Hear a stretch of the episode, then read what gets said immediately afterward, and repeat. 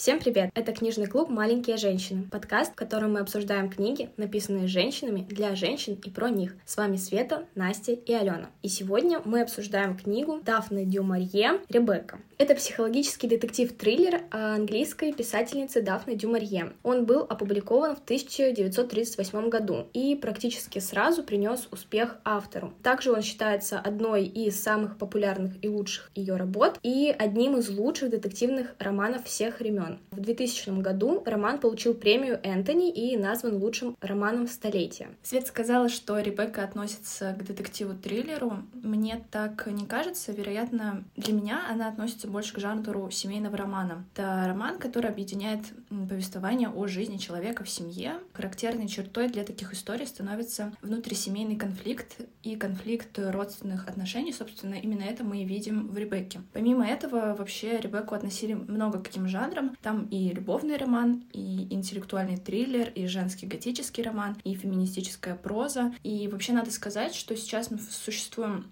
в мире, в котором происходит распад жанровой системы, то есть нельзя одно какое-то произведение причислить к какому-то одному жанру, всегда это какой-то синтез разных направлений. А мне лично непонятно, почему эта книга вошла в топ лучших романов 20 века, потому что когда читаешь ее, особенно первую часть, складывается впечатление, что это какая-то угрюмая, очень скучная книга. Я не согласна, мне наоборот показалось, что первая половина книги такая достаточно динамичная, а становится она затянутой уже ближе к концу. Да, я, наверное, соглашусь с Аленой, потому что когда я начинала читать, мне было, ну, так интересно, волнующе, а когда уже под конец началась вся эта, ну, неразбериха с, с этими разборками, то я думаю, ну, заканчивайте, что же, я ждала, что что-то в конце будет типа ого-го, как что-то такое, а в итоге все практически закончилось там за 100 страниц, и остальные 100 страниц просто было непонятно что. Э, Ребекка опубликована в 1938 году впервые в Великобритании и в США. Она продавалась настолько хорошо, что издательство в США 10 раз допечатывало дополнительный тираж. И потом э, еще много лет ее переводили на все основные языки мира и перепечатывали ежегодно.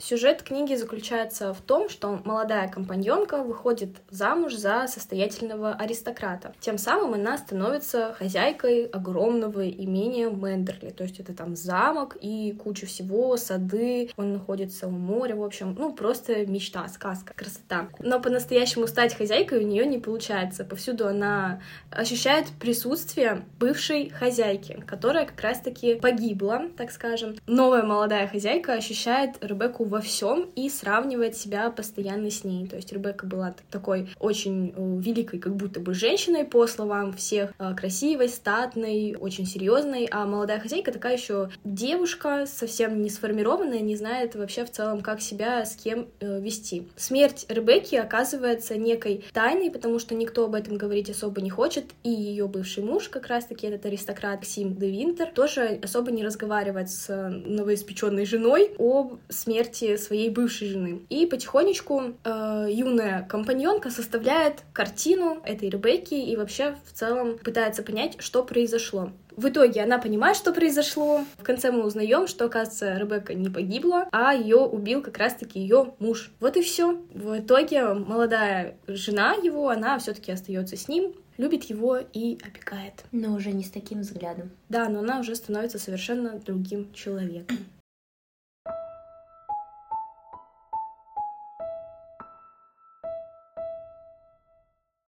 Ну, как раз-таки давайте и обсудим сейчас э, нашу молодую компаньонку, нашу юную девушку, имя которой нам не называется. Книги ее называют миссис Ди Винтер. Мы будем называть ее точно так же. С самого начала книги я не понимала, почему не называют ее имени. То есть для меня это показалось вообще странным, и, наверное, есть какой-то замысел автора в этом. Вы об этом не думали? Я сначала подумала о том, что я где-то пропустила, что ее, наверное, где-то назвали, как-то обозначили ее имя, просто я как-то это мельком прочитала, и я даже возвращалась назад, чтобы посмотреть, где хотя бы кто-то ее как-то называет. Потом в итоге я все-таки поняла, что ее имени просто нет. Честно, я не знаю, почему ей не дали имя. Если бы таких случаев было много, и это было бы как бы, знаете, как какая-то обезличенность, тогда да. Но, может быть, в сравнении миссис Де Винтер как раз-таки и вот этой прошлой миссис Де Винтер, может, поэтому ей не дали имя. Ну, тогда возникает вопрос, кто тут главная героиня, Ребекка или это миссис? Ну вот, Ребекка так называется роман, может, главная героиня Ребекка. Алена, что ты думаешь? Э, пока готовилась, нашла отзыв. Роман о том, как человек из собственных страхов способен построить себе иллюзию, собственный персональный ад, не имеющий ничего общего с реальностью. Для меня метание вот этой неназванной главной героини. Это основное в романе. То, как она пытается быть лучше Ребекки, которую она никогда не, не видела и не знала. То, как она строит себе какую-то иллюзию в своей голове. Как она полностью уверена, что Максим по-прежнему любит Ребекку, и ей здесь не место. При этом ни одно из ее подозрений в реальности не имело под собой никакой почвы. Она никому не говорит о том, что думает, о чем переживает, не говорит об этом даже Максиму, своему мужу, которому, ну, там вообще, очевидно, не до ее переживаний, поэтому он их и не замечает. И вот этот вот смысл того, что сама героиня не ставит себя на первое место, а в основном думает про Ребекку, которая уже давным-давно умерла, которая никак ей не может навредить, думаю, именно в этом смысл романа, в том, что действительно главной героиней романа оказывается не неназванная героиня, а Ребекка, Отец героини умер от пневмонии, мать умерла через пять недель после него, и она осталась такой сиротой, брошенной, никому не нужной. Поэтому она становится компаньонкой миссис Ван Хоппер за 90 фунтов в год.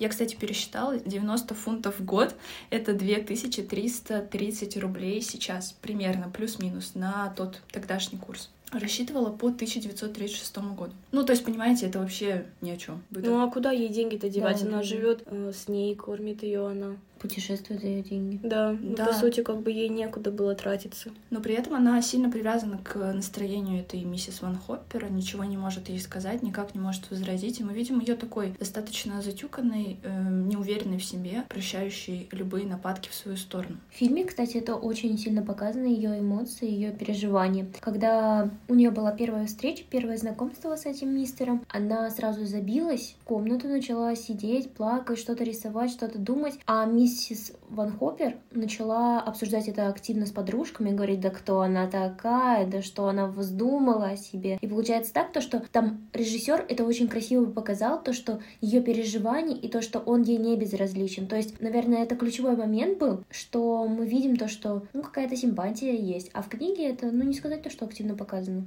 Это я про фильм Netflix, который вышел в 2020 году. Мне не понравилось то, как главная героиня относится к Максиму, к своему мужу. Она всячески пытается ему как-то угодить, пытается как раз-таки себя сравнивать с Ребеккой, да, как Алена уже говорила, и она э, делает как будто бы все для него, забывая о себе, чтобы стать лучше, чем Ребекка. Я просто была просто возмущена моментом, когда э, Максим уезжает в Лондон там по делам, и главная героиня, мисс э, Де Винтер, говорит, Максим в Лондоне, как приятно снова побыть одной. Нет, я вовсе не это хотела сказать. Это дурно, подло, это предательство своей стороны. Я хотела сказать совсем другое. Максим — моя жизнь, весь мой мир. То есть он уехал, на, как, на какие-то там 2-3 дня или что, да? И она такая, нет, как я могу почувствовать себя хорошо без него? Я без него почувствовать себя хорошо не могу. Я просто была возмущена, думаю, да как? Ты что, для кого живешь? Для него или для себя? Если ты чувствуешь, что тебе, ну, хорошо сейчас одной, почему ты не можешь это признать, сказать, что да, мне здорово сейчас одной, я могу побыть одной? Нет, я не это хотела сказать. Мне на самом деле без Максима вообще плохо. Короче, это меня вообще возмутило.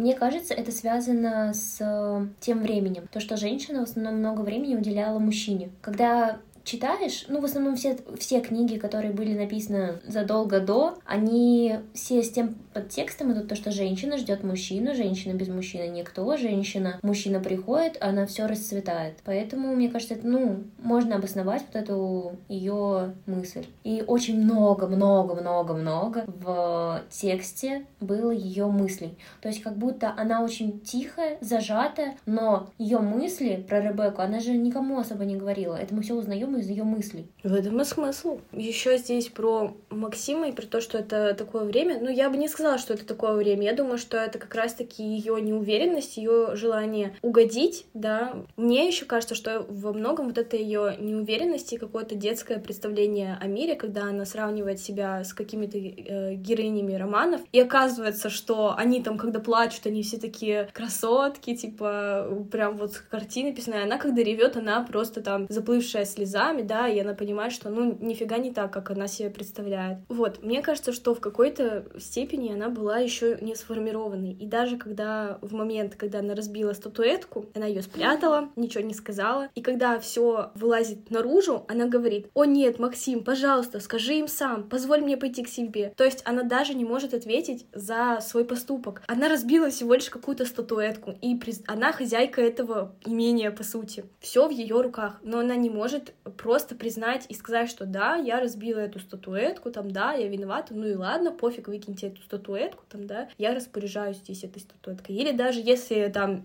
она не могла распоряжаться этой статуэткой, ну ты это сделала, ты признай свою вину, да, скажи, что ну да, я разбила, что сейчас делать? Но это ты судишь э, взаимоотношения, которые уже доверительны. То есть у них есть огромное доверие, и она может поделиться своими мыслями. А она там только приехала, она видит то, что от него никакой заботы, никакой реакции нет. Она знает то, что он там ее, ну, где-то она ему симпатична, но не более того. И то, что есть Ребекка, которая у всех на слуху, которую она слышит миллион раз на день, и, понятное дело, у них нету той взаимосвязи, которая, ну, она может поделиться, может что-то сказать. И то, что вот она разбила эту статуэтку, очень прекрасно показано это в фильме, как, ну, она реально повела как себя ребенок, она это запихнула и никому ничего не сказала и ждала, пока, как вот ребенок нашкодит, приходит, и он ждет то, что, типа, когда его там наругают, а вдруг никто не заметит, понятное дело, все заметят. Ну, видишь то, что даже она уже сказала, что да, окей, это я разбила, и ей нужно было всего лишь перед миссис Денверс, да, перед этой служанкой, ну, не служанкой, mm-hmm. экономкой, нужно было сказать, что это я разбила. Она не знала реакцию Максима. Как он Она знала, а он, он уже знал, что она разбила. Она ему, он ей сказал, ты сейчас им все сама скажешь. Сейчас придет миссис Денверс, ты им все сама скажешь. А она такая, нет, Максим, пожалуйста, скажи им сам. Ну, что это такое? Я считаю, что это плохой поступок. Главная героиня боится слов гостей о Ребекке или хотя бы малейшего упоминания о прошлой жизни Максима, потому что ее муж сразу становится хмурым, э, таким нелюдимым, замкнутым. Она постоянно следит за разговором гостей, которые приезжают к ним, приводит этот разговор в безопасное, как ей кажется, русло. Это занимает много энергии, при этом сам Максим взрослый человек, ответственный за свои эмоции. Она также прячет газеты, если в них находит текст, который, как ей кажется, может не понравиться Максиму. Старается его отгородить вообще от любых э, сплетен, разговоров, хотя за них она тоже ответственности не несет. Думаю, ей кажется, если Максим не будет переживать, то он станет к ней более ласковым, будет ее любить, ведь у него будет хорошее настроение. Э, также главная неназванная героиня вообще ничего не знает о Ребекке. Максим не считает нужным ее посвящать в это, э, при этом она хочет знать, но боится навлечь на себя чужой гнев. И это приводит к таким абсурдным ситуациям, как ситуация с платьем на бал маскарад последний в Мандерли. Также Света сказала, что когда Максим отправляется в Лондон, а героиня остается одна, то ей хорошо, и она корит себя за то, что ей хорошо. Но помимо всего этого, она в тексте не раз говорит, если бы Максим был рядом со мной, я бы все время наблюдала за его настроением, думала о том, не скучает ли он со мной. Он был бы моей единственной отрадой и смыслом всей моей жизни. Это, конечно, такое э, полное слияние с другим человеком, с его мыслями, с его чувствами и отделение от самой себя. Как я уже сказала, она боится сплетен и сделает все, чтобы они думали хорошо, но сплетни нельзя контролировать. И все, что я сейчас сказала, это о том, что наша героиня пытается контролировать те стороны жизни, которые ей совершенно не подвластны. И все это говорит о том, что она глубоко травмирована, не уверена в себе и никогда не сможет на самом-то деле быть уверенной. А она неизбежно сравнивает себя с Ребеккой, яркой, уверенной в себе, которую все любили. И на ее фоне она, конечно же, выглядит скромной, тусклой, слабой и невзрачной. Она говорит, похоже, я только замещала ту первую, сидела в кресле, которое раньше занимала она, разливала кофе из того же серебряного кофейника и также гладила собачьи уши. И для меня по-настоящему пугающая ее неуверенность проявляется в ситуации, когда она узнает об убийстве Ребекки. Ее муж убийца, а она радуется тому, что он не любил Ребекку. Ведь если он совершил с Ребеккой такое, то эта женщина точно не представляет для нее угрозы. И она до этого там говорит, «Э, с мертвой Ребеккой я бороться не могла. Она продолжала оставаться молодой, прекрасной и обаятельной, и это было непоправимо. А вот в этой ситуации, когда Максим признается в убийстве, она сразу же становится уверенной в себе, красивой, яркой женщиной. И как писала сама Дафна Дюмарье, это роман о влиянии первой жены на вторую. И, собственно, то, что я говорила ранее, просто утверждает ту мою мысль. Я хотела сказать о том, что она, когда пытается его ограждать от всяких мыслей о Мендерли в дальнейшем уже о Ребекке, то, мне кажется, здесь и Алена сказала, что ей кажется, что если он будет в хорошем настроении, то он будет любить ее. Вот этот медовый месяц, который они там провели, в самом начале, когда они еще не приехали в Мендерли, скорее всего, там как раз-таки он был огражден от этих мыслей о Ребекке, о Мендерли, о всем, что с этим связано. И там ей казалось, что он ее любит, что у них все здорово. Поэтому, скорее всего, у нее сложилось такое впечатление, что как раз-таки, если все окей, если он улыбается, значит, он ее любит. А если он не улыбается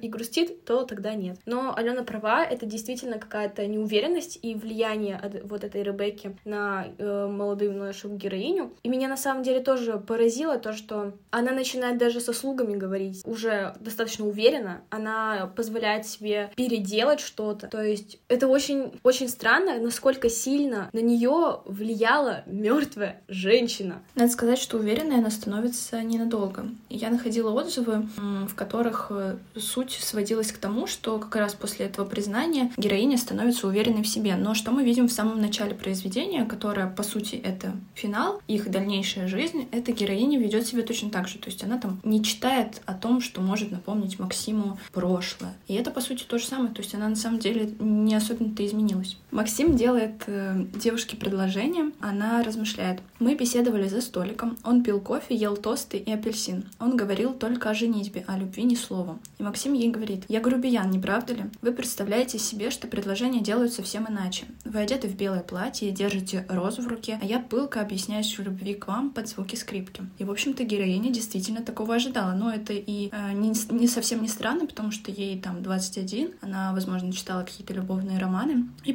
представляла себе все определенным образом. Но я хочу вспомнить про Джейн Эйр, с которой книгу сравнивают, потому что вот этот вот момент очень сильно напомнил мне другой из э, Джейн Эйр Шарлотты Бронта, которую мы, кстати, обсуждали в нашем одном из наших подкастов. Можно его послушать тут же. Сент Джон Риверс делает предложение Джейн Эйр, и он говорит, «Бог и природа предназначили тебя в жены миссионеру. Они одарили тебя не внешней красотой, а достоинствами духа. Ты создана не для любви, а для труда. Женой миссионера ты должна стать и станешь. Ты будешь моей женой, я беру тебя не ради себя, но для служения моему владыке». И обе эти ситуации совершенно не замечают женщину, которой, собственно, делают предложение. То есть мужчины делают предложение просто потому, что им это хочется, потому что им кажется, что она будет очень рада его услышать. Но рада ли героиня в обоих случаях? Ну, скорее нет, чем да.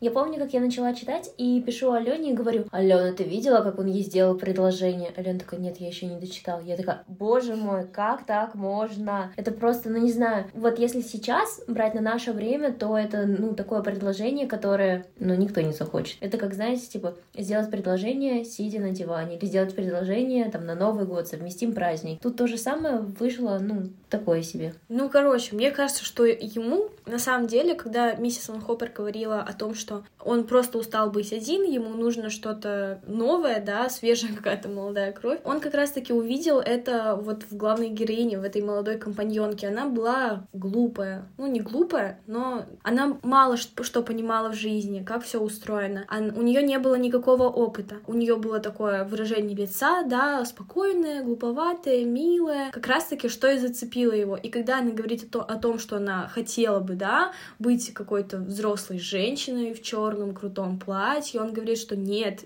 не надо, я такая, ты мне не понравишься. И, скорее всего, это был для него как какой-то ну, что-то просто новое. То есть понятно, что он не любил ее там, да, всей душой сразу. Она же думала, что он в нее влюбился, он там, я не знаю, готов на все, и вот прямо сейчас он ей делает предложение, потому что он не может упустить ее, да, это всю любовь ее, его жизни.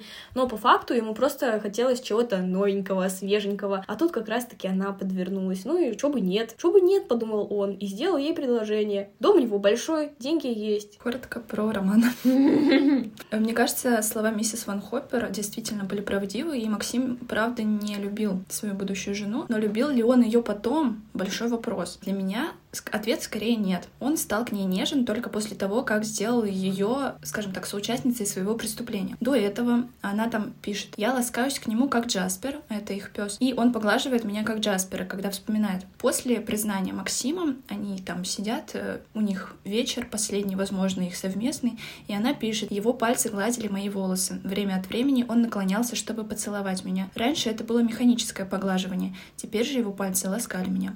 И вот я думаю, как возможно полюбить человека за пару секунд, когда ты признавался ему в том, что ты убил свою прошлую жену? Или можно ли это назвать любовью? Мне кажется, то, что их разъединяло, это вот его правда. То есть он не мог ей сказать, он боялся ее реакции. Возможно, он поэтому ее не приближал. То есть она ему была симпатична, но вот это то, что он убил Ребекку, их разъединяло. Получается то, что если она узнает, вдруг она уйдет от него, если она там узнает, вдруг она его не примет. И получалось то, что это какой-то, ну, бесконечный круг того, что может быть. И когда он сказал, это у него отлегло, и он такой, ну, все хорошо. И поэтому он увидел ее реакцию адекватную, то, что она нормально отреагировала, то, что она не ушла от него, то, что она, ну, ничего не сделала, и он такой, люблю тебя. Можно ли назвать адекватной реакцию, когда тебе признаются в убийстве, и ты говоришь, класс, теперь я тебя люблю еще больше? Да. Настя, наверное, имела в виду нормальную реакцию для него, то есть да. он такой, фух, ну ладно, ладно.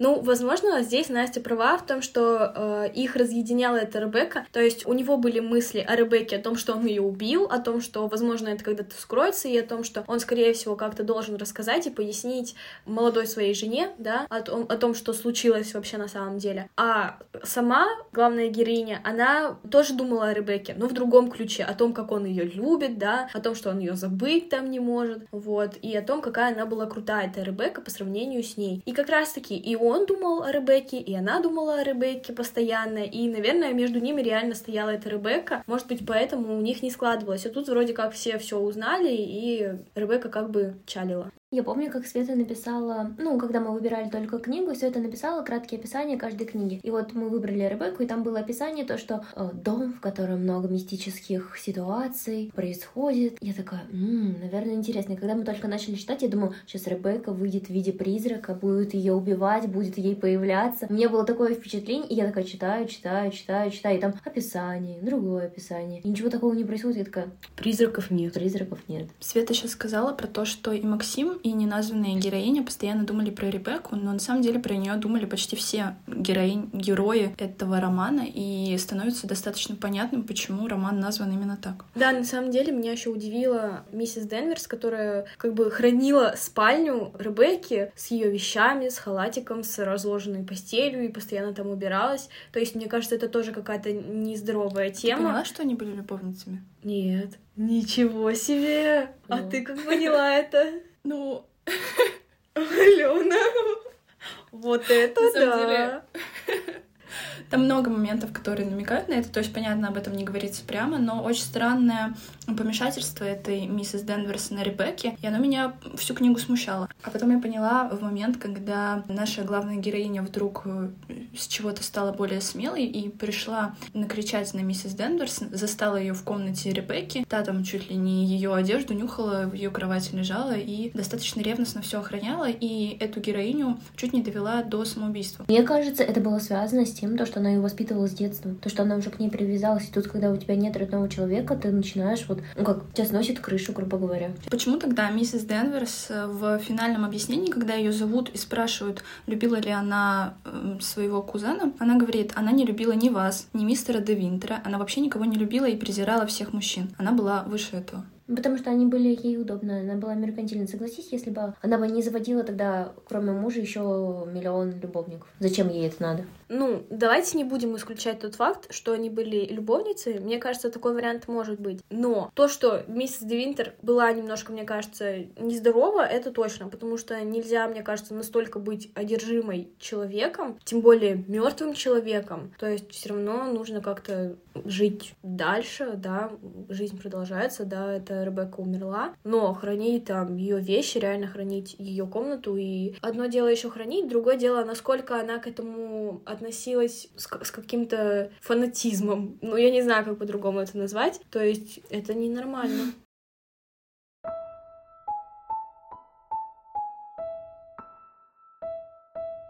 Мы уже затронули отношения Максима и главной героини. Я уже когда-то девочкам, наверное, может быть, даже и в подкастах высказывалась. Наверное, это был как раз-таки подкаст о Джейн Эйр, о том, что для меня очень странные отношения, когда люди в два раза друг друга старше. И мне кажется, как раз-таки вот здесь я уже сказала о том, что для него это был какой-то глоток свежего воздуха, так назовем, да, какая-то свежатинка такая.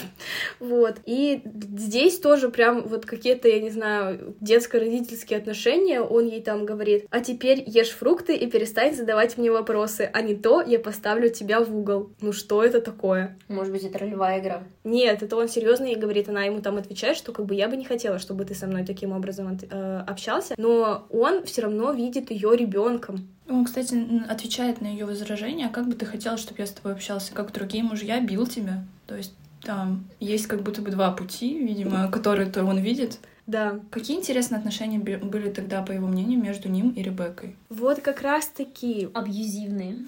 Здесь, мне кажется, вот что я подумала, что он не мог совладать с Ребеккой. И он очень много раз говорит, Ребекка победила, Ребекка победила, и в жизни она его побеждала, и она была лучше, и она властвовала над ним. И он э, не мог ничего с этим поделать. Когда же он находит нашу главную героиню, которая такая маленькая, простенькая девочка, которой можно управлять, можно ей говорить, она тебя будет любить, будет все что угодно для тебя делать, он понимает, что это офигенный вариант, это нифига не Ребекка. Ребекка стала бы выпендриваться, стала бы делать так, как она хочет, стала бы строить свои правила. Здесь же главная героиня наша во вовсю подстраивается под Максима. И ему это сто процентов нравится, потому что до этого он подстраивался под Ребекку, он делал так, как она захочет. А здесь все по-другому. Здесь под него подстраиваются. И вот этим ему нравятся эти отношения. Я уверена.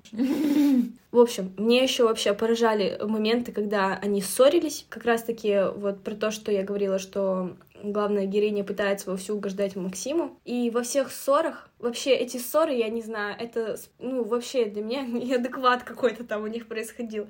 Они ссорятся, он ей говорит, да, я, типа, да, я такой, тебе нужен вообще другой, тебе нужно было найти такого же молодого, как и ты. И она ему такая, нет, ты что, я тебя люблю, мне никто не нужен, кроме тебя. Короче, она просто как умалишенная какая-то пряжет под его дудку, он как будто ей манипулирует, всякую ей ерунду говорит, а она вот все мимо ушей пропускает, и все равно, короче, все их ссоры, я думала, ну что такое, что ты ей такое говоришь? А вы не думали то, что это просто он э, на себя взял роль Ребекки, и это выражает так же, как это делала она на нем. А он был как раз вот этой миссис. Но я говорю в том, что он с Ребеккой не мог совладать. Ребекка владела над ним. Ему хотелось в своей жизни, кем-то владеть тоже. Просто он не видел нормальных взаимоотношений. Он жил так, это была как, ну, его реальность. И потом он не знал, как это выйти с этого, зайти в это. И он вел себя точно так же, как и вели с ним. Я думаю, нет. Еще я хотела сказать о том, что насколько вот в этих ссорах они не искренне и не могут рассказать друг другу правды о том, о чем они думают. И Алена уже говорила о том, что они очень много скрывали друг от друга, и ничего не могли не спросить, не рассказать. И когда вот они рассказывают это, и Настя говорит о том, что, типа, барьер вот этот ломается между ними, когда Ребекка падает. Вот если бы в начале они сразу это обговорили, да, что вообще было с Ребеккой, как вообще, чего, кто было, то, возможно, все бы сложилось по-другому. Во время предложения, то есть он должен был сказать, что убил Ребекку?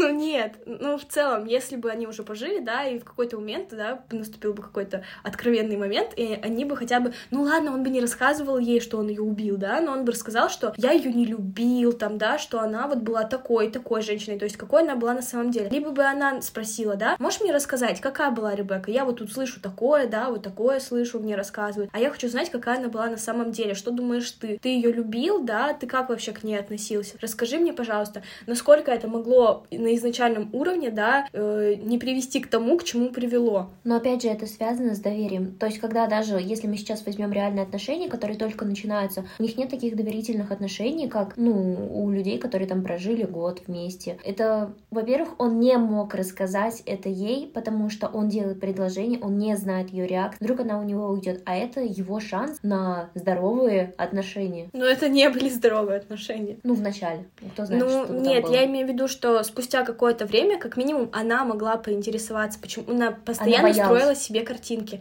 Но я говорю, что так делать не надо. То есть она постоянно строила себе картинку того, типа, какая Ребек. Она какие-то пазлы складывала, что-то пыталась придумать, а в итоге, ну, все вообще не так было. Дорогие девушки, если вы начинаете взаимоотношения с молодым человеком, спросите о его прошлом. Но нет, не то чтобы спросить о его прошлом, а то, что если вам хочется чего-то спросить, так вы спросите, узнаете, может, вам легче жить. Э, Дафна Дюмарье мастерски использует прием сюжетного твиста. Это поворот сюжета, при котором автор создает определенную картинку, в которой зритель или читатель достаточно уверен, и, у, и при этом у него нет поводов в этой картинке сомневаться. История развивается, да, настроится на тайне, но эту тайну тщательно скрывают от читателя. То есть э, читатель или зритель в этом случае, он либо может подозревать о том, что эта тайна в целом существует, но ему не очень интересно, что она там в себе таит, либо он вообще о ней не знает. В какой-то момент случается сюжетный твист, э, поворот сюжета, который переворачивает происходящее с ног на голову и меняет весь смысл не только дальнейших событий, но и событий, которые произошли до этого. И только после сюжетного твиста читатель может в полной мере понять сюжет. Что мы видим в Ребекке? Главная героиня думает, что Максим любит Ребекку и поэтому не обращает на нее внимания, что Ребекка — это некий идеал, которого ей никогда не достичь. Главная героиня не может сражаться с умершей женщиной, поэтому сдается, не пытается ничего предпринять. Но случается сюжетный переворот, когда Максим объясняет ей происходящее. И оказывается, что Ребекка была не только не идеалом, она была психопаткой, там очень жестокой манипуляторшей, которую Максим ненавидел. После этого осознания главная героиня меняется на глазах. Сюжетный твист очень классный метод, который используют писатели. Я сама им пользуюсь в очень коротких текстах, в маленьких рассказах или повестях. И на большие в романах, например, это сложнее использовать. Поэтому то, что удалось создать Дюмарье, это, конечно, очень классно.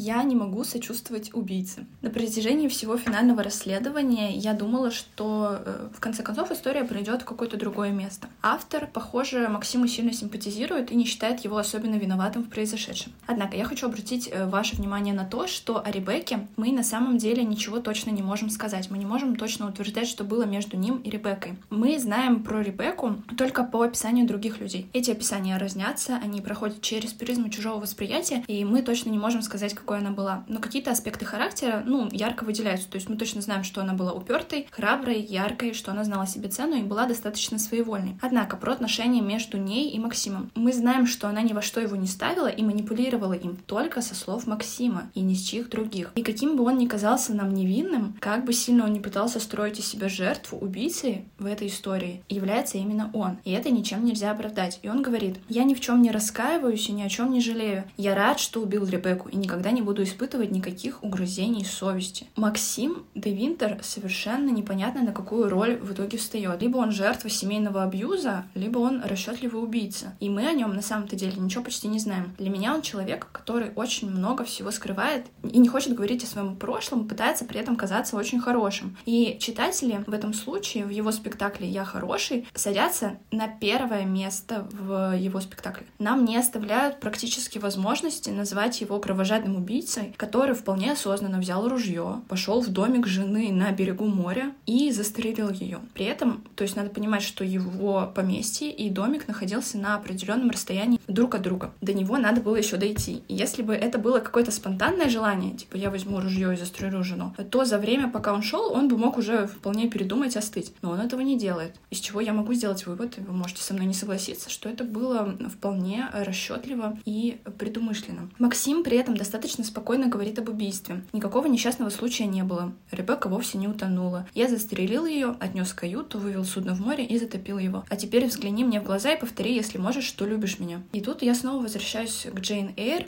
объяснению мистера Рочестера. Он говорит Джейн, когда после неудавшейся свадьбы она узнает, что у него в доме есть живая жена. Буквально там на... в соседней комнате она все это время была. И он говорит, погоди, Джейн, брось взгляд на мою страшную жизнь, когда ты будешь далеко. Все счастье исчезнет с тобой. И что останется? Вместо жены у меня сумасшедшая наверху. Почему бы тебе просто не отослать меня какой-нибудь покойнице на кладбище? Что мне делать, Джейн? Где искать спутницу и хоть немного надежды? Мужчины в этих историях просто потрясающие, конечно. Ну, то есть перед вами я даже не хочу это комментировать. Я знаю, что тут можно добавить. Но они, короче, неадекватные. Это сто процентов. Потому что один убил свою жену, другой держит ее там психованную в своей в комнате, да, да? И, этом... и никто об этом не говорит. То есть они это скрывают и пытаются делать вид, что я нормальный, у меня все хорошо, и вообще я замечательный мужчина. Полюби при... меня, полюби пожалуйста. меня, да, и при этом полюби не просто, да, а именно с какой-то вот манипуляцией, типа, ты меня оставишь здесь одного с этой сумасшедшей женой, этот миссис Двинтер тоже говорит, когда он потом ее в итоге поцеловал, а она, типа, в афиге просто сидит такая, типа, не понимает, что происходит, а он ее целует первый раз так счастливо и так хорошо, в итоге он такой, ладно, все, видимо, поздно тебя уже целовать, видимо, все уже ты меня не любишь, все, я тебе не нужен, конечно, да, я убийца, ну ты чё, вообще совсем, что ли? И вот они такие манипуляции там выкидывают просто, и эти девчонки, они такие, вот это вот миссис Двинтер, она ему, нет, все равно, я тебя люблю, она то, ну, то есть, я не знаю. Я немного с вами не согласна, мне кажется, то, что они это спокойно говорят, потому что это они уже пережили, они это приняли у себя э, в душе, в жизни, то, что у них такая ситуация происходит, то, что они изначально это не делятся, потому что им страшно реакцию их родного, ну, там, любимого человека. Они же не знают, как он отреагирует, как они отреагируют. Получается, он делится чем-то сокровенным, и он ждет какую-то реакцию. То есть он боится быть м, отвергнутым. И поэтому он такой, ну что, ты меня любишь, ну вот скажи мне, что я тебя целую. Ты говоришь так, как будто бы это какой-то очень рядовой случай, вроде что-то вроде измены, например. То есть, если там мужчина изменил женщине, он в целом там простил себя, принял это, и, ну, он не знает, как отреагирует его жена. А тут вообще-то это убийство. Но согласитесь, если бы не было этого убийства в книге, то книга была бы м, пустой. Ну, если бы в книге не было букв, то не было бы ничего читать. Книге очень красиво показана ситуация, когда он рассказывает ей всю правду. Они сидят в этом домике, там очень красиво, так всего богато, дорого. Вот, и он начинает ей делиться, рассказывать, и он говорит то, что вот она мне сказала, стрели меня, вот я ее застрелил, вот поэтому у нас все хорошо теперь будет. И она ему даже там, ну, не сопереживает. То есть как будто, знаете, у нее отлегло. Ну все, значит хорошо. Да, у нее правда отлегло. Она рада, что э, он не любил ее, что он убил ее, что теперь она главная, что все-таки он как бы любит ее. Но мы тоже не бы. можем знать эту правду. Конечно. То есть он ей говорит это, но на самом деле что было, мы. Конечно. Ну мы знаем точно, что он ее убил, а какие отношения, при каких обстоятельствах, конечно, мы не можем знать. И как Алена уже сказала, да, что мы о Ребекке понимаем только через призму чужого мнения. Какая она была на самом деле, нам это тоже не удастся никогда узнать. Э, кстати говоря, в сравнении с Джейн Эйр, главная героиня поступает совсем иначе. То есть она, в общем общем-то, довольно легко принимает э, признание своего мужа. А что делает Джейн? Она разрывает сразу все отношения и уходит. И в этом смысле, конечно, Джейн как-то более близка к нашему времени, наверное, хотя роман написан за 90 лет до Ребекки. И это, конечно, очень интересно. Джейн хотела реализовать себя, она не хотела полностью посвятить свою жизнь мужчине, и когда в итоге там у них даже спустя какое-то время с мистером Рочестером происходят отношения, да, с, э, женитьба, то она все-таки более такой семейный человек, и она не отдает себя на сто процентов ему, она остается самой собой. А здесь миссис Двинтер, она полностью пытается подстроиться, полностью пытается как-то, я не знаю, угодить вот этому своему Максиму. Слушай, это очень похоже на э, Элизабет Гилберт. Есть «Молиться любить», когда она вначале полностью сливалась с мужчиной, с которым была, и после годичного путешествия э, стала такой личностью. Кстати, подкаст по этой книге у нас тоже есть.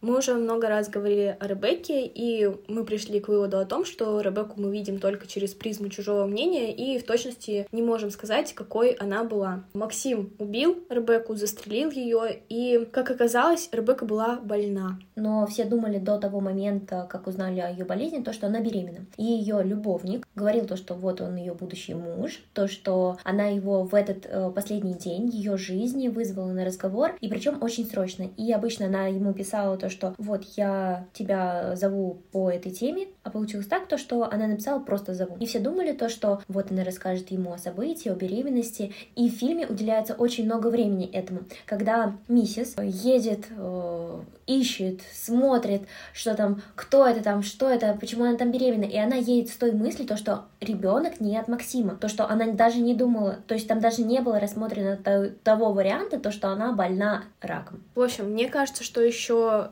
сложилось впечатление о том, что она беременна, потому что когда Максим рассказывает о их последнем разговоре, то, он, э, то Ребекка там говорит, что я могу родить ребенка, да, и ты даже не поймешь, что это ребенок не от тебя, и никто ничего не скажет. И вот, возможно, поэтому э, сложилось впечатление, что Ребекка была беременна, и как раз-таки была беременна от своего любовника. И когда находится эта записка, вернее, когда находится в ее дневнике встреча с врачом, как потом уже узнается, то, конечно, складывается мысль, что, скорее всего, если она говорила Максиму перед смертью о беременности, то, возможно, может быть, она беременна как раз, да, и тем более она хотела вызвать своего вот этого любовника навстречу. Возможно, из-за этого складывается впечатление, что Бека была беременна перед смертью. Но не была она беременна, она была больна раком. И, может быть, она и правда хотела умереть, потому что миссис Денверс говорит о том, что Ребекка не хотела бы долгой и мучительной смерти, и не хотела бы какой-то ужасной старости, да, умирать там в старости, а она бы хотела умереть быстрой и легкой смертью. И, возможно, болезнь как раз-таки продлила бы ее смерть. При этом Ребекка не могла убить себя, потому что это бы означало, что она слабая. Угу. Поэтому вполне возможно, что она хотела, чтобы Максим ее застрелил. И ее улыбка, о которой неоднократно упоминает Максим, э, возможно, говорит как раз об этом. Интересно выходит то, что если бы ее убил, например, любовник, она же его все равно вызвала на разговор в этот вечер. Мне кажется, это было каким-то импульсивным ее, ее, ее мыслью, то, что вот, типа, если меня застрелит Максим, то все пойдет хорошо. Но изначально мне кажется, что она думала, что ее должен убить вот этот любовник. Очень интересная мысль.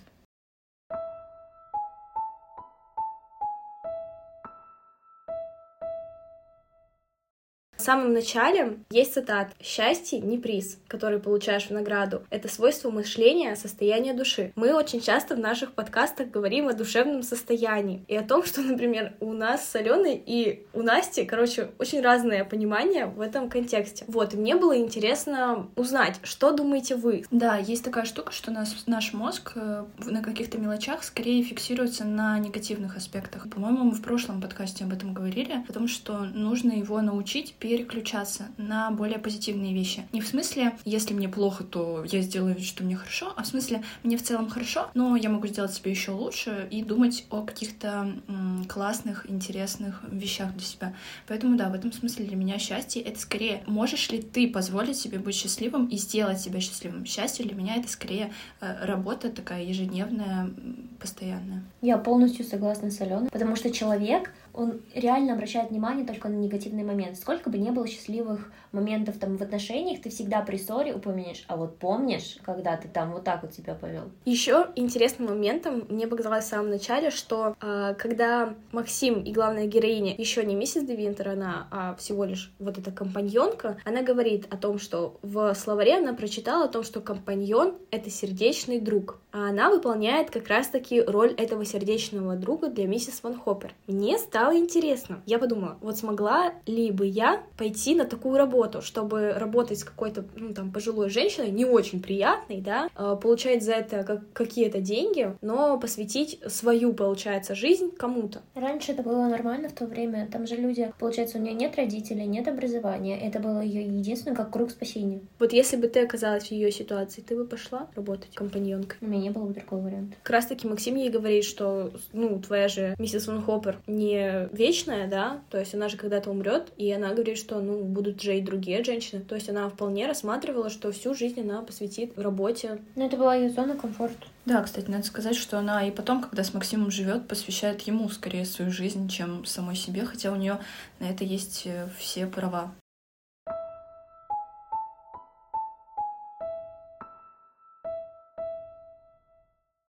Мне книга очень понравилась. Мне было легко ее читать, и даже в самом начале обычно первые там 100 страниц задаются с небольшим мне трудом, чтобы понять, вникнуть в суть. Здесь мне как будто бы было все понятно, не было э, огромной кучи героев с э, кучей их каких-то историй. Здесь было все достаточно просто и понятно. К тому же действия развивались в самом начале достаточно стремительно, то есть вот она компаньонка, вот она уже замуж вышла, и вот она уже в Мендерли переехала. Вот. И в целом мне было достаточно интересно читать и ее мысли, и в целом, что происходит в Мендерли, представлять этот огромный замок э, на берегу моря. Мне вообще так там хотелось побывать. Книга у меня оставила хорошее впечатление. Не могу сказать, что э, кому-то из героев я сильно симпатизирую, кто-то стал моим другом, но мне очень понравилось читать. Я получила исключительное удовольствие. Мои ожидания совершенно не оправданы, а, потому что я ждала какую-то тайну, интригу, расследование, мистику, но ничего из этого не получила, если не считать, что в начале книги. Для меня это была какая-то обычная русская мелодрама, которая идет по России один. И потом уже, когда в конце я это говорила,